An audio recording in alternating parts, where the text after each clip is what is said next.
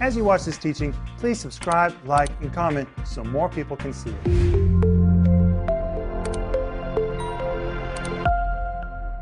Welcome to Home Group. My name is Rick Renner, and tonight I'm here with Denise and Maxime and Paul and Joel are not here because they're doing other things in the ministry this week. And I'm so glad they're busy and doing such a good job. Maxime, welcome to Home Group. Thank you. I'm happy to be here. Wow, we're having a good time talking about what to do when you are being bombarded. Denise? Well, I think that's happening to a lot of people right now. Right now, a lot of people feel they're being bombarded politically, fake news, financially, COVID. There's so many things coming against people right now. But greater is He that's in you than, Than he that's in the world. Amen. But hey, I've been telling you this week that I just got my own copy of Unlikely. Look at the size of it. It is four and a half pounds, Denise. Four and a half pounds. I was quite stunned when I got the real deal in my hand and saw how big it is. But Denise, this is not just a story, it is just packed with teaching from the New Testament about God choosing unlikely people. And it's got photographs in here that will stun you. I mean, stun you. Photographs of the Russian Revolution, something that you may not understand. There's a lot of nonsense going on in the West right now. All of that nonsense that you're experiencing, it happened here in 1917. We've already been there and done that. This part of the world doesn't want to do it again. And there's even an amazing photograph in here that was taken in 1991.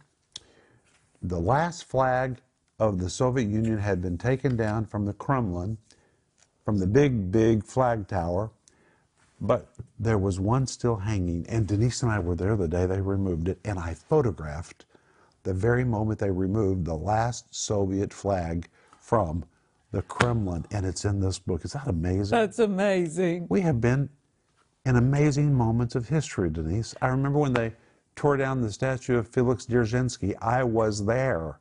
I even have a piece of that statue in our studio. Well, honey, you've got a lot of interesting things, a lot of Honey, historical I'm telling things. you, one person wrote to me on social media and said, I can hardly wait to read this book because you've told so many little pieces, little snippets of what you've been through bombs, terrorism. We've been through everything you can imagine, and we're still here and we're doing good. And we're going to keep doing good. Maxime, welcome. Thank you. Thank, thank you. Yeah, you're amazing. When I was reading chapters from this book, uh, before the book was published, Pastor Rick asked me to read uh, some chapters, several chapters. I was shocked. I was like, he knows the history of my country better than I know it. Well, I don't know about that. You're We've, amazing. we've definitely lived You know a lot. let's just say our life has been a little different than people who grew up in Sand Springs, Oklahoma, and Miami, Oklahoma. Just a little different. But this week in the regular TV program, we're teaching a brand new series called What to Do When You're Being Bombarded. And in the stand ups at the beginning of every program, I'm in St. Petersburg at the monument dedicated to the siege of St. Petersburg. The siege was when the Nazis surrounded St. Petersburg for a little more than 900 days, trying to starve them out and break them. And the people just would not surrender. They would not. They were so heroic. And Maxime and I were talking about how much food was allotted to the people during those 900 days. Every person was permitted to have a piece of bread about this big, right? That, that big, yeah. 125 grams. It's nothing. and it's one bite. And it wasn't even bread. Yeah. It was mixed with sawdust because they didn't have enough flour really to make. They didn't have enough wheat to make bread, so they mixed it with sawdust. People ate their belts. They ate their shoes. They ate wallpaper. They ate wallpaper paste. They ate materials. Anything they could cook, they ate because there there was no food coming in. But the people simply had such a spirit of commitment, they refused to surrender and they last longer than the bombardment. And Scripture commands us to hold fast, hang on, stay in there, don't give up. If you're under attack, do not surrender. God's power will sustain you, and when it's all done, you will be the winner. That's what the series is about this week. This series will just really encourage you. and it comes with a study guide. And this week we're also offering you my book, which is called Dressed to Kill A Biblical Approach to Spiritual Warfare and Armor. But you know, the siege of St. Petersburg was so horrific that if you go there today and speak to anybody my age, our age, everybody has a story to tell, don't they, Maxime? Yes, absolutely. Everybody had a relative who lived through the siege. And wow, you know, it just takes a heroic spirit to say, I'm not surrendering. And if the enemy is attacking you, that has to be your decision. And we learn from Scripture that usually these bombardments come when you're on the attack, on the edge of a victory. And we're going to see that today in the Gospel of Mark. Are you ready? Go to Mark mm. chapter 4. And in Mark chapter 4, we see an illustration. And in Mark chapter 4, the Bible tells us that Jesus and his disciples got into a boat and they were going to head to the other side. Well, the other side was the other side of the Sea of Galilee. And on the other side of the Sea of Galilee was the country of the Gadarenes. Gadarenes, four or five? I'm sorry. chapter 4. And Maxime, you and I have been to the country of the Gadarenes. Mm-hmm. We filmed a whole bunch of programs right there where this demoniac lived. There were actually two of them. Matthew describes two, Mark just talks about the one of the two. But this man was so demonized that he had terrorized the whole region. And when you read Matthew 8, verse 28, it says people were even afraid to go through that area because they were so terrorized by these two demoniacs. When Jesus got in his boat to go to the other side, he was about to work one of the greatest miracles he ever worked when he set those men free. And not only did he set those men free, he set the whole region free. The terror that had stricken the whole region, it left when these men got set free. But something happened on the way to the breakthrough. So let's look at it. Mark chapter 4, and the Bible says in verse 36 And when they had sent away the multitude, they took him as he was in the ship, and there were also with him other little ships. Verse 37, look at this. And there arose a great storm of wind, and the waves beat into the ship, so that it was now full. The words there arose are a translation of the Greek word ginomai. The word ginomai in this case describes something that takes you off guard, something that takes you by surprise, something that is not anticipated.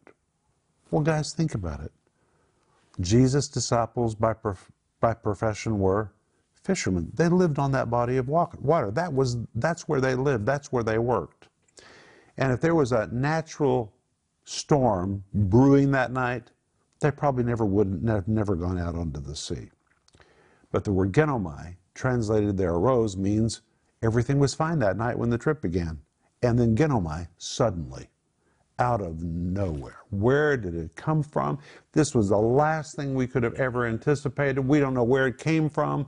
We would have never expected it. Out of nowhere, there arose a great storm of wind. And the word great, the word megalates, where you get the word mega, like mega work, mega tired, mega bills. This was a mega storm. And the Bible calls it a storm of wind. It describes turbulence. Well, you can't see wind. You can't see wind. You can see rain. This was not a rainstorm. This was a storm of wind. They could feel the effects, but they couldn't see it. There was something working in the atmosphere. And very often, this is what happens when you're headed to a breakthrough. Something suddenly shows up in the atmosphere. Spiritual turbulence comes along. You thought everything was going fine, and then bam, something happened that messed up your finances. Or you thought everything was going fine in your marriage, and then something happened that you would have never anticipated in a million years. Or your kids do something that you just can't imagine they would do such a thing. Or something happens in your relationship or with your job. Everything was going swell. You were just on the way to something great when bam, ginomai. Where did this come from? Well, it's wind. It's wind or it's turbulence which has come to try to stop you from getting to your destination. Denise? Well, I'm just listening intently. Yeah, Maxime? Uh, Yeah, uh, when when we are confronted with difficulties, you know, I'm thinking. I, we were in the car the other day, and I told you something. I, I think you liked it. Uh, we were talking about the gates of hell. Yeah. When Jesus was talking to his disciples, and he said, "You know, I shall build. I will build my church, and the gates of hell will not prevail against it." Yeah. So the church is at is at its best when it's right At the gates of hell. at the gates of hell. That's when the church is at its best. That's where the, church flourishes at the gates of hell. Well, that's where the power of God shows up. right. But this verse says, the waves beat into the ship. The word waves is the word kumata. The word kumata describes one wave after another, after another, after another, after another, after another. And what the devil wants you to do is he wants to sidetrack you and distract you and get you to focus on waves, symptoms, rather than deal with the spiritual source behind the attack. You know, you can fight waves, but there's a problem with that. Even if you defeat one wave, there's another wave. And if you defeat that wave, there's another wave, and another wave, and another wave, and another wave, and another wave. And you can fight waves until you are drained and you have no more energy to fight waves. But there was something working behind the waves, something working behind the scenes. And these disciples, They've got their eyes on the symptoms, they've got their eyes on the waves, they're bailing water, they're binding waves, they're fighting the waves, fighting, fighting, fighting, fighting, fighting. And finally, Jesus does the most amazing thing in verse 39. He arose and rebuked the wind and said unto the sea, Peace be still, and the wind ceased, and there was a great calm. Well, what were the disciples fighting? Waves. When Jesus finally stands up, he ignores the waves, he ignores the symptoms, and he speaks to the wind. And I always say that I can just imagine Peter because Peter was always saying something he shouldn't say. What in the world is he doing? These waves are killing us, and he's talking to the air, he's talking to the wind. Well, Jesus understood. The waves were symptomatic of the wind. They did not have a wave problem. They had a wind problem. And so Jesus looked beyond the symptoms to deal with the source of the problem. Denise and I really learned this whole teaching many years ago when we financially came under attack. We were being bombarded. We were about to print one of my earliest books, so excited, ah, right on the edge of a great breakthrough. And suddenly we began to have financial struggles in our ministry, and we couldn't figure it out. I pulled out the calculator. I began wrestling with that calculator like the disciples fighting the waves. I was fighting my bills, fighting our lack, fighting the calculator, trying to make it somehow show that we were going to be okay. It just was not okay. Every day got worse and worse and worse and worse and worse. And one day the Lord spoke to me on the basis of this scripture and said, Rick, you do not have a wave problem. You do not have a wave problem. You don't have a money problem. And I got sarcastic with the Lord because it sure looked to me like we had a money problem. I said, Then what kind of problem do I have? And the Lord said, Wind. And that's when I came to this text. And I understood that if I keep fighting with the calculator, I'm not going to fix anything. It's something working behind the scenes. We've got to go for the source. And Denise and I got in prayer together of agreement and we began to take authority over the spirit realm, over the turbulence, the wind that was coming against us. And then when we were finished, we did what Jesus did. We spoke to our finances and we said, Peace, be still. And this phrase, be still, is so hard to translate from Greek. It really means shh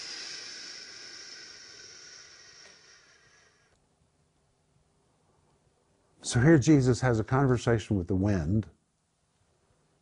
He rebukes it. And once he's dealing, done dealing with that, he just turns to the waves, which look like such monsters, and just says, shh. And it was resolved. The wind ceased, and there was a great calm. And when Denise and I dealt with the invisible realm, rebuked it, told it to take its hands off of our money.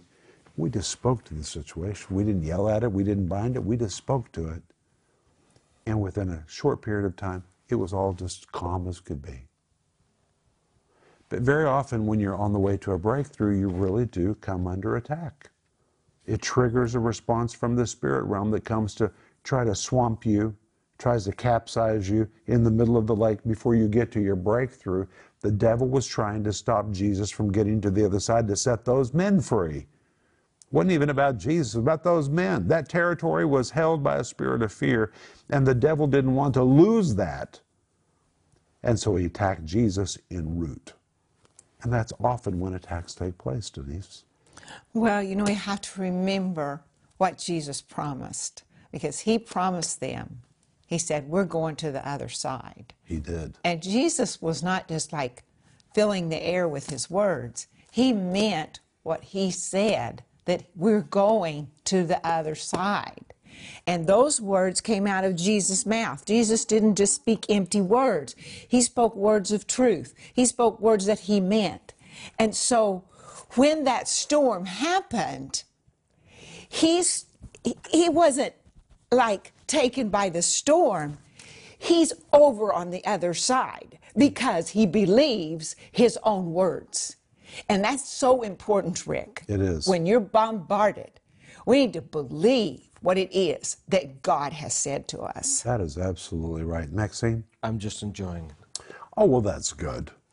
Well, honey, I just want to say to our home group tonight, you're going to the other side. Absolutely. And if you are being bombarded, you need to throw up your hands and say, Hallelujah, we are doing something right. The enemy is threatened. Our progress has triggered an assault, but don't get sidetracked by fighting waves. Do what you can do, do everything natural you can do, of course, but don't just do natural things. You got to deal with the invisible realm like Jesus did. In fact, it's amazing, at the very end of chapter 4, it says that Jesus said unto them, Why are you so fearful? How is it that you have no faith? I say it was the equivalent of Jesus looking at them saying, Hey guys, why did you disturb me?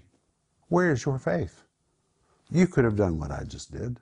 You didn't need me to do this. Where's your faith? How is it you're so fearful? Why didn't you just use your faith? You know what to do. And likewise, friends, you've had so much Bible teaching about prayer and faith and authority. Use it. It's time for you to use it. And you'll get the same results. Amen. Amen. Father, we thank you for the amazing Word of God, and we thank you that when we are being bombarded, it is a signal that we're headed in the right direction. Help us to stay on track and take authority over the wind and the waves. In Jesus' name, amen. Amen. We'll See you tomorrow. Bye bye. If you enjoyed that teaching, please subscribe, like, and comment so more people can see it.